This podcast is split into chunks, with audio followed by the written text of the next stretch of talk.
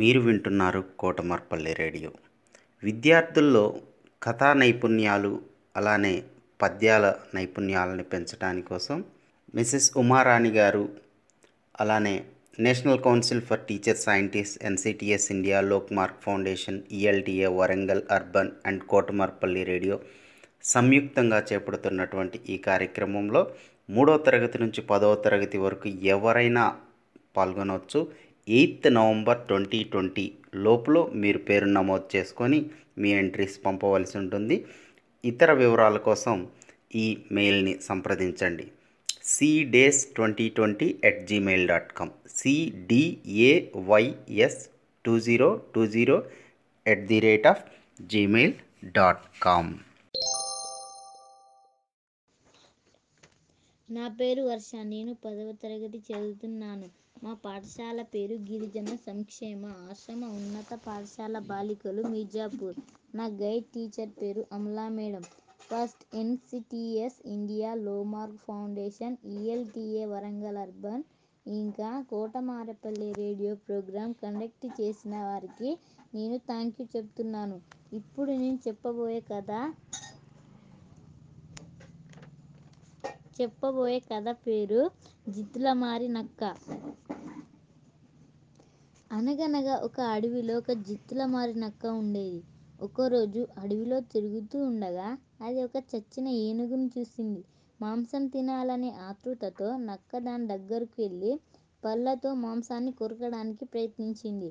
కానీ ఏనుగు తోలు చాలా గట్టిగా ఉండడం వలన అది కొరకలేకపోయింది. నక్క ఎంతగానో ప్రయత్నించింది. ఏం చేసినా నక్క ఏనుగు తోలును కొరకలేకపోయింది. నక్క చచ్చిన ఏనుగు పక్కన కూర్చొని ఈ సమస్యను ఎలా పరిష్కరించాలా అని ఆలోచించసాగింది. అనుకోకుండా ఒక సింహం దాని వైపు రావడం నక్క దృష్టిలో పడింది. అప్పుడు అది ఎంతో వినయంగా సింహరాజా నేను చచ్చిన ఏనుగుకి మీకోసమే కాపలా కాస్తున్నాను. దయచేసి తినండి అంటే సింహం వెంటనే గర్జించి ఏ ఇతర జంతువుల్ని చంపిన జంతువులు నేను తినను. నీకు ఈ విషయం తెలుసు అనుకుంటాను అని ఆ సింహం తన దారిన తాను వెళ్ళిపోయింది. ఆ నక్కకు ఎంతో సంతోషం వేసింది. సింహం చచ్చిపోయిన దా చచ్చిపోయిన ఏనుగు మాంసాన్ని తిననందుకు. అయినా ఏనుగు మాంసాన్ని ఎలా తినాలన్న నక్క సమస్య ఇంకా తీరలేదు. కొంతసేపటి తర్వాత ఒక పులి తిరుగుతూ అటువైపుగా వచ్చింది.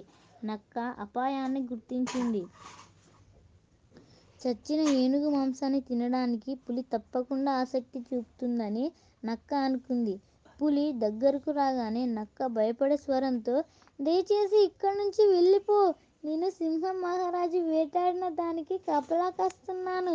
ఏదైనా పులి వస్తే ఆయనకి చెప్పమని ఆయన స్నానానికి వెళ్ళే ముందు నాతో చెప్పి వెళ్ళారు ఎందుకంటే అడవిలోని పులులన్నిటిని చంపాలని శపథం చేశారట. ప్రాణాల మీద ఆశ లేకపోతే ఉండు. ఈ మాట వినగానే భయపడ్డ పులి అక్కడి నుంచి పారిపోయింది. పులి వెళ్ళిపోగానే ఒక చిరుత అక్కడకు వచ్చింది. జిత్తుల మారి నక్కకు తెలుసు. చిరుతకు పదునైన పళ్ళు ఉంటాయని తన సమస్యను అది తీర్చగలదని.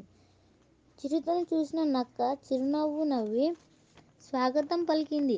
రా నేస్తమా రా. చాలా కాలం తర్వాత కనిపించావు. నువ్వు అలసిపోయి ఆకలితో ఉన్నట్లున్నావు.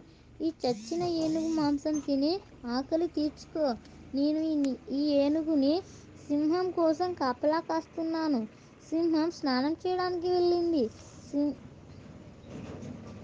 సింహం వేటాడిన దాన్ని నేనెలా తినగలను? నేను తినడం తినడం కానీ చూసిందంటే ఖచ్చితంగా నన్ను చంపేస్తుంది. నాకెందుకు వచ్చిన గొడవ?